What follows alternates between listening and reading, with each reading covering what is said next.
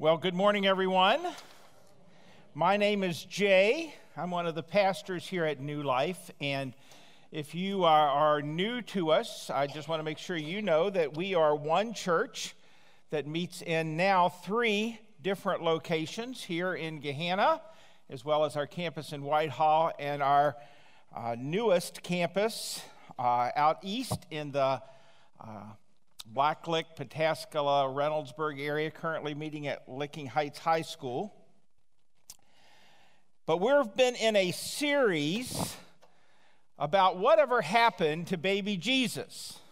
You know, during this time of the year, we celebrate the incarnation, Jesus taking on flesh, Jesus coming as a baby. J.R.R. Tolkien, the writer of The Lord of the Rings, he said this He said, The incarnation of God is an infinitely greater thing than anything I would dare to write. So even Tolkien said, I couldn't even imagine writing such an amazing story. And certainly at this time of the year, we celebrate Jesus entering into our world.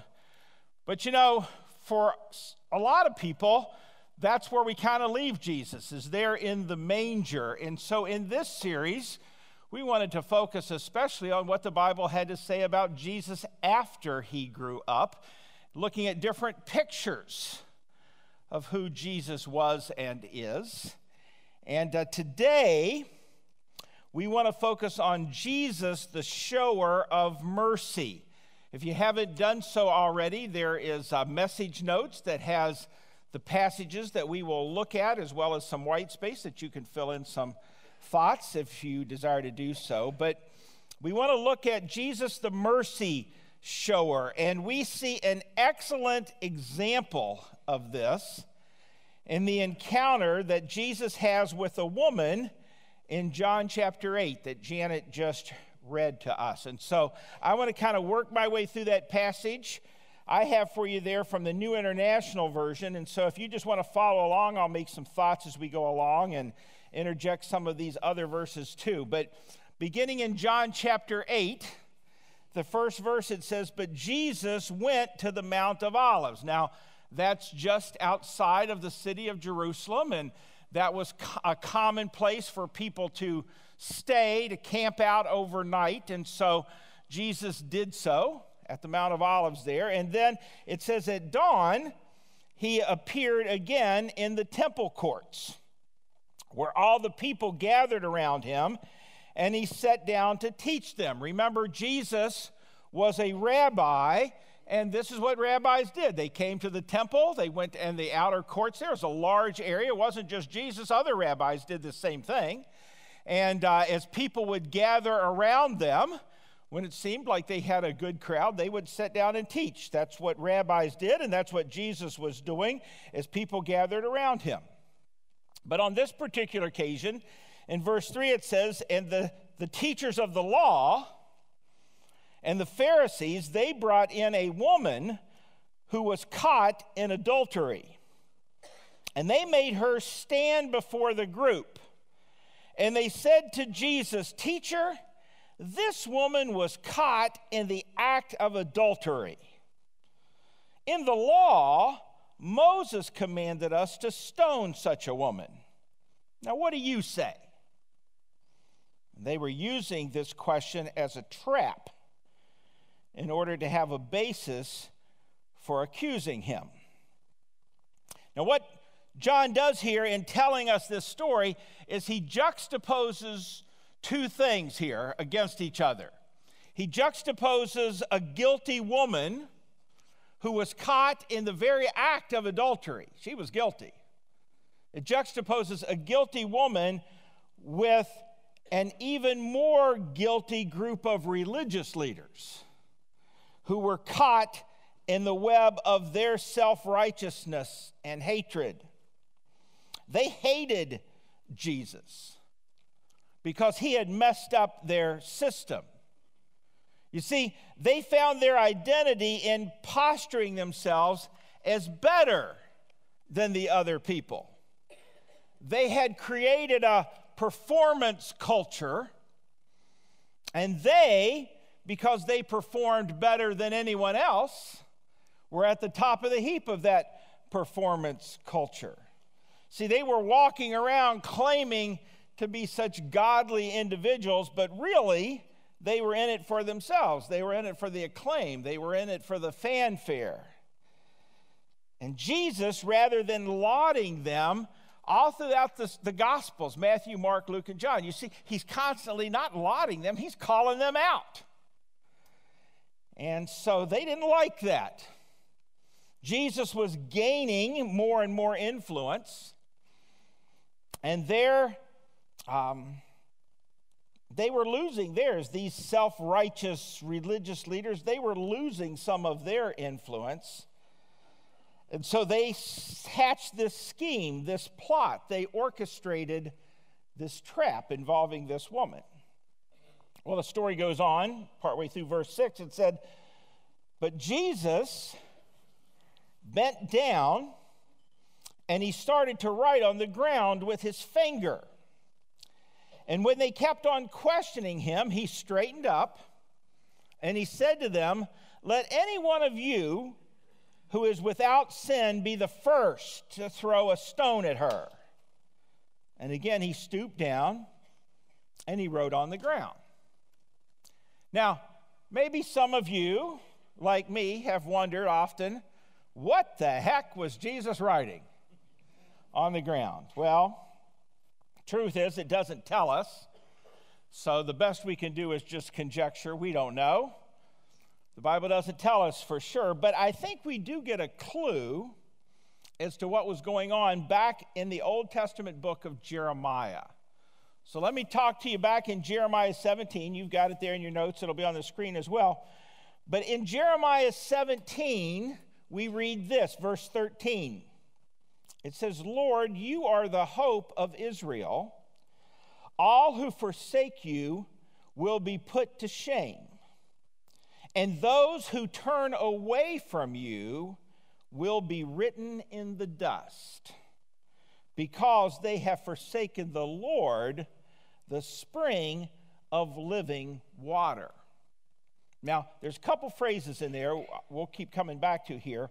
But, but what I want you to see here is by writing on the ground, here in John chapter 8, what Jesus was doing is he was hinting back for them to this Old Testament passage. That just a few verses prior to this encounter, in, in, at the end of chapter 7, look, look at what happens there. This is just, just a couple verses before we get to what we read in John 8.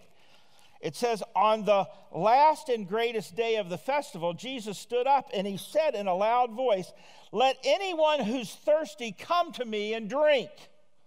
Whoever believes in me, as scripture has said, rivers of living water will flow from within them. And what, how the people understood what he was saying. He's proclaiming himself to be the Messiah. And they understood that. It says, just a couple verses later, verse 40, it says, On hearing this word, some of the people said, Surely this man is the prophet. And others said, He is the Messiah. That's what Jesus was doing. Jesus was claiming on the last day of the festival, he was claiming, hey, I am the spring of the living water. I am the one that was prophesied about. I am the one you've been looking for. I am the Messiah. See, back in Jeremiah, Jeremiah had foretold of the coming of Messiah. And here in John chapter 8, the story that we're looking at, Jesus, what he's doing here is he hints back to this passage in Jeremiah to basically shame these religious leaders as the ones who missed it. He was accusing them of letting their self righteousness blind them to what was right in front of them. Now, Self righteousness does that, doesn't it? It blinds us to what's right in front of us. There's a story about an Air Force colonel who was the inspector general for the troops, and he called on this particular day, he called everyone together. He especially was very much a stickler on the presentation of your uniform. And as he went through and inspected the men, he saw an airman there and he said, who uh, had a button unbuttoned. And he said, Airman, what do you do when a shirt pocket is unbuttoned? Poor little startled airman just kind of froze there. And, and finally he said, Button it up, sir. The colonel just stared at him and he says, Well, and finally, after a long pause, the airman reached over and buttoned up the shirt pocket of the colonel. You see, his, his, his focus on the airman caused him to miss the fault in himself. That's what self righteousness does to us, doesn't it? And it's what was going on. Jesus was calling out these religious leaders for their self righteousness in missing the spring of living water that was right in front of them.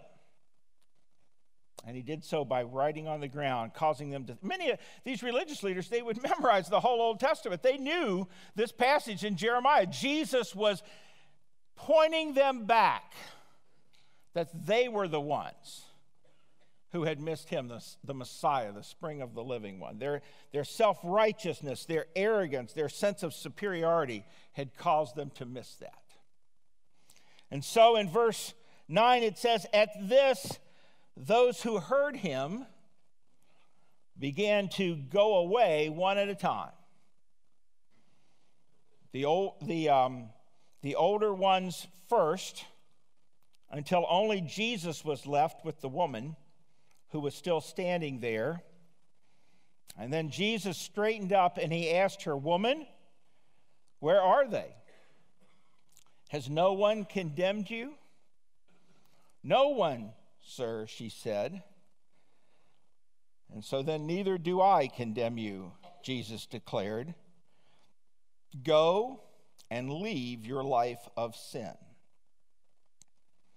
It's just Jesus and the woman. And what she's expecting is judgment. But instead, Jesus shows her mercy. Now, it's important in this story that you notice that Jesus doesn't say, hey, listen, just go on back. Let's pretend like this never happened.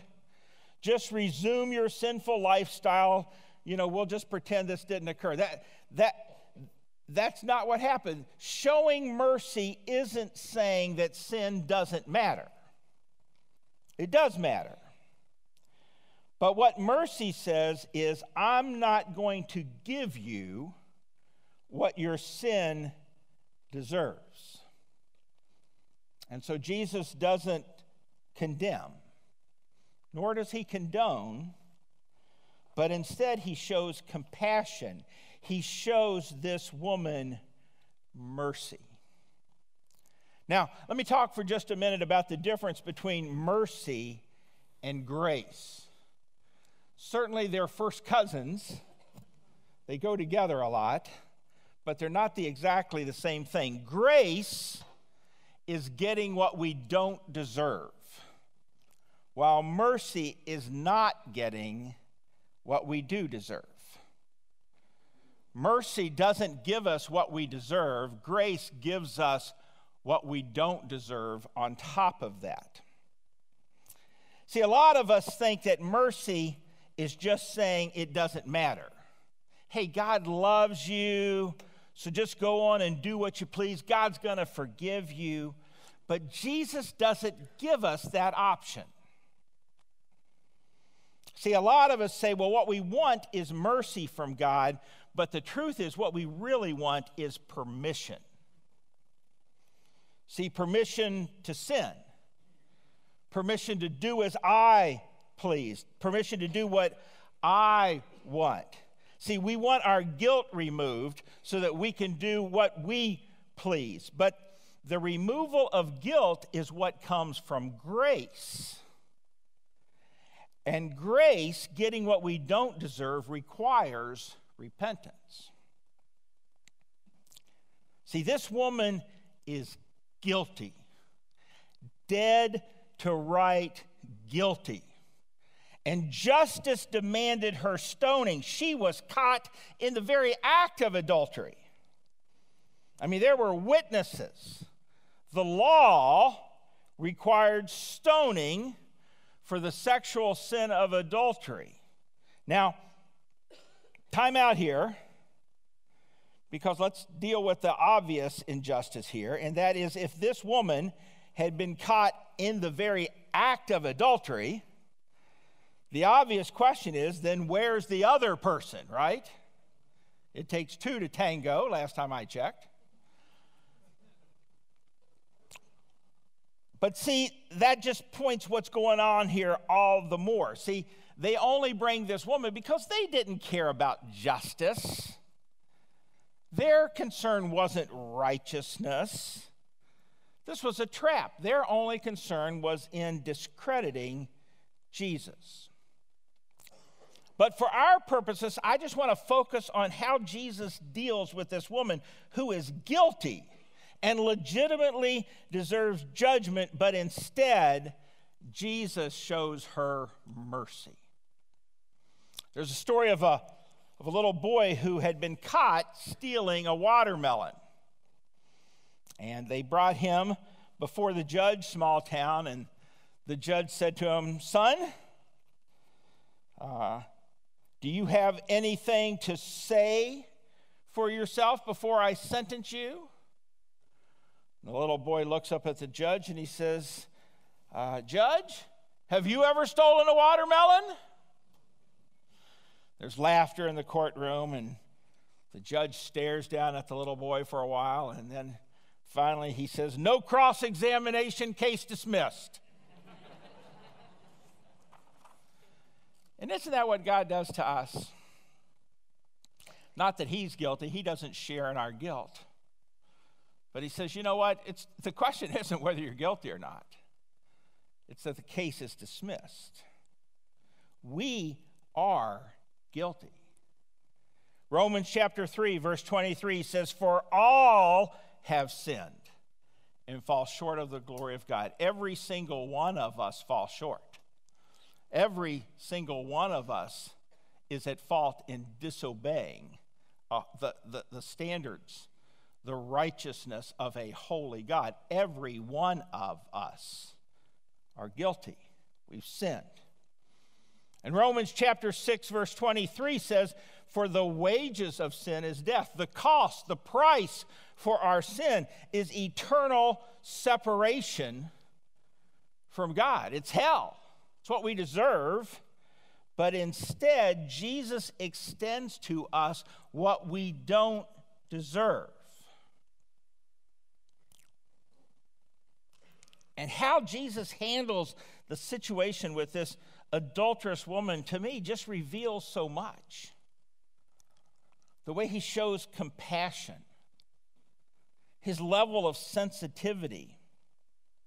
Again, mercy doesn't mean that sin doesn't matter, only that Jesus doesn't give us what we deserve. She, he, he doesn't give this woman what we what she deserved. And I think there's something to be gleaned here about how we can operate with the biblical ethos and yet still show mercy toward the sin of others. Because you see, people with a free will have the right to disobey God, don't they? And they will use that right. And what we know is that all sin, all disobedience leads to consequences. It leads to death, not only eternal spiritual death, but the slow, gradual death, the, the outlaying of negative, bad, hell pleasing results as we sin.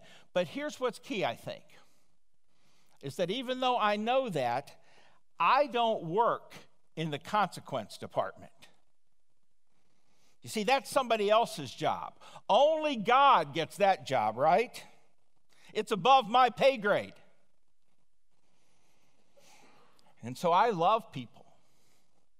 I show mercy to them. Certainly, I warn them. I mean, that was the job of all of those prophets throughout the entire Old Testament. Over and over and over and over and over and over again, God would raise up prophets who would warn the people hey, if you keep disobeying God, there's going to be consequences. And so, yes, we speak up for God's perspective that righteousness is always God's way, that God's way is always the best way, but I do so with compassion. I do my best to love people right where they are, despite their sin. I grant them mercy, listen to this, in hopes that they'll take advantage of receiving God's offer of grace. And certainly, as I warn, certainly as I speak up for God and what God's ways are, I, I, I do so without any sense of self righteousness, without any sense of superiority, because you see, all that I have in my right standing before God is purely on the merit of Jesus and zero on the merit of me. And so with humility I come. That's why I love what Bob Goff says. I put the quote there in your notes. He says this He says, Those of us who are Christ followers, we're following a God that we can't see. For a lifetime we can't measure. To an eternity we can't comprehend. Because of grace we didn't earn.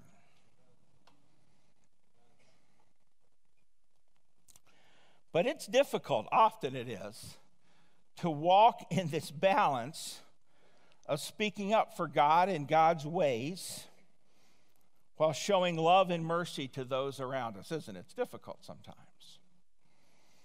And I think Jesus' example in this story is a picture of the right balance, of what we need to strive to do, of walking in that balance, of not condoning but no, neither do we condemn. We love people. We are showers of mercy. Let me ask you in light of that Is there someone in your life who maybe needs to be shown more compassion from you? In fact, maybe look at it this way think of yourself, self examination time. On the spectrum, are you more the kind of person who's quick to show righteousness or to show compassion. Some of us who, you know, we just show compassion, show compassion. You know, we, we need to learn to be able to say, you know what, but, but God does have a right way that's better. We, we need to be able to speak up that way. But there's many of us who we're quick to condemn who need to be quicker to love, who need to be quicker to show mercy. Again, let's look at the example of Jesus to, to strive after the balance, to be showers of mercy. Now, what's ironic in this story is clearly this there's only one person in this whole account who had the right to judge, right? It's Jesus. And yet, instead of doing so, he shows mercy. Listen, if your image of God is of this dictator in the sky who's just mad at you, if your picture of God is, is someone who just can't wait to crack the whip in judgment of you and your sin, you would do well to spend time reading and meditating on this story that, that, that John gives us of Jesus who is a shower of mercy.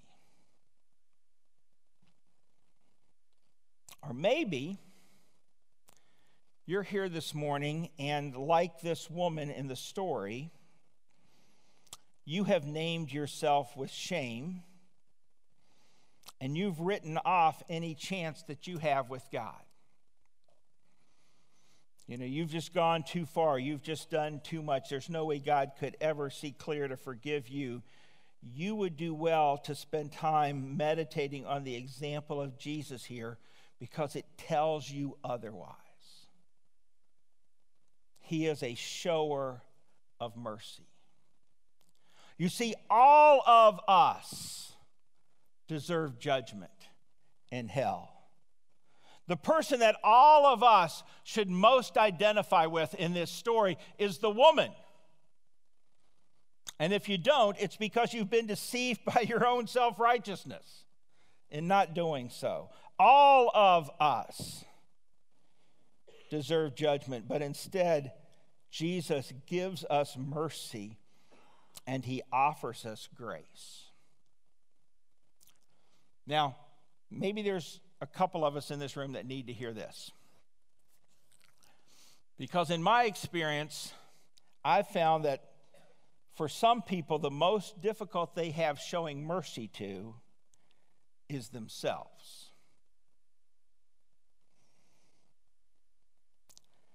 And it's because we look at this and we think, no, no, no, not only am I guilty, man, I am the one who brought this on myself. I'm the one who blew up my marriage. I'm the one who messed up my relationship with my kids. I mean, it was me. I'm the one who brought this situation on myself. It was my drinking, it was my drug use, it was my stealing, it was my lying, it was my cheating, it was my deceiving, it was any one of a hundred things. And what I'd say to you is your guilt is not in question. You're dead to right. You are guilty. You deserve every consequence you've received and more. But you see, mercy is not getting what you deserve. And I would ask you to let God speak that into your heart this morning. And that you would receive and accept that mercy first from Jesus and then from yourself.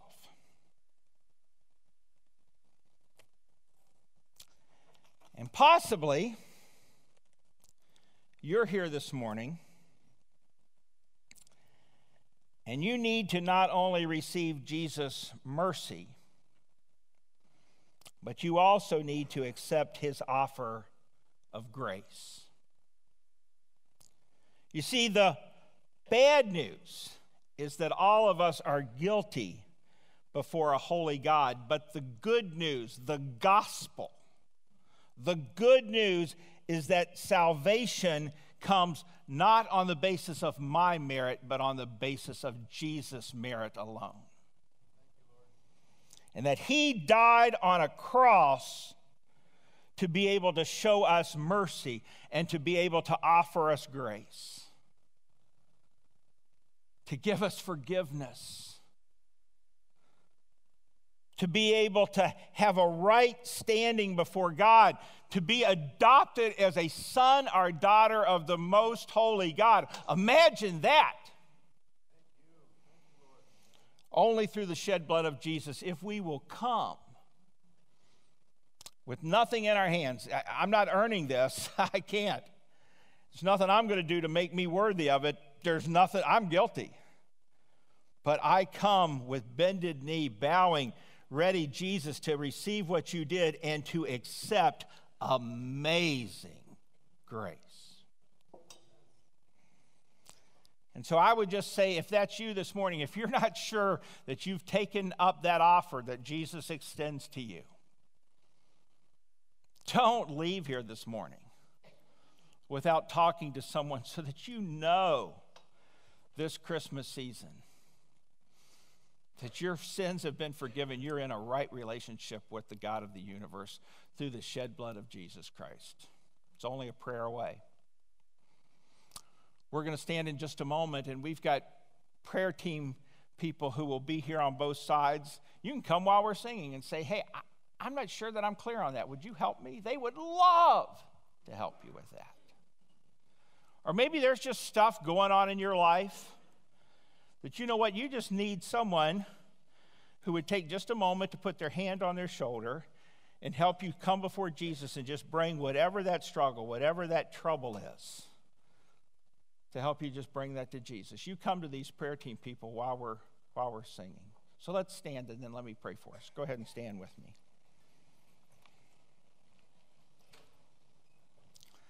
And let's pray together. Dear Jesus, thank you. Thank you, sweet Jesus, that while we deserve justice, while we deserve hell, you not only don't give us what we deserve, you offer us the opportunity to receive so much more through the grace provided by your cross to be in a right relationship with you. Lord Jesus, I pray that wherever this story impacts us, for those of us who have been harsh and judgmental and condemning to others around us, Lord, that we would take a long look at you, Jesus, and instead ask you to change our heart to make us people of mercy rather than people of judgment. Lord, for those of us who the person we stand in most judgment towards is ourselves, God, give us the grace to offer the same mercy that you ask us to extend to others, to give that to ourselves. Not because we deserve it, that ship has long sailed, but because Jesus, you died so that we can get what we don't deserve. Amazing grace. God, meet us wherever we are. And in this season, this time of the year, speak to us. Give us the wisdom to hear what you want us to hear this morning, and then the courage to respond to that. I pray it in your wondrous name. Amen.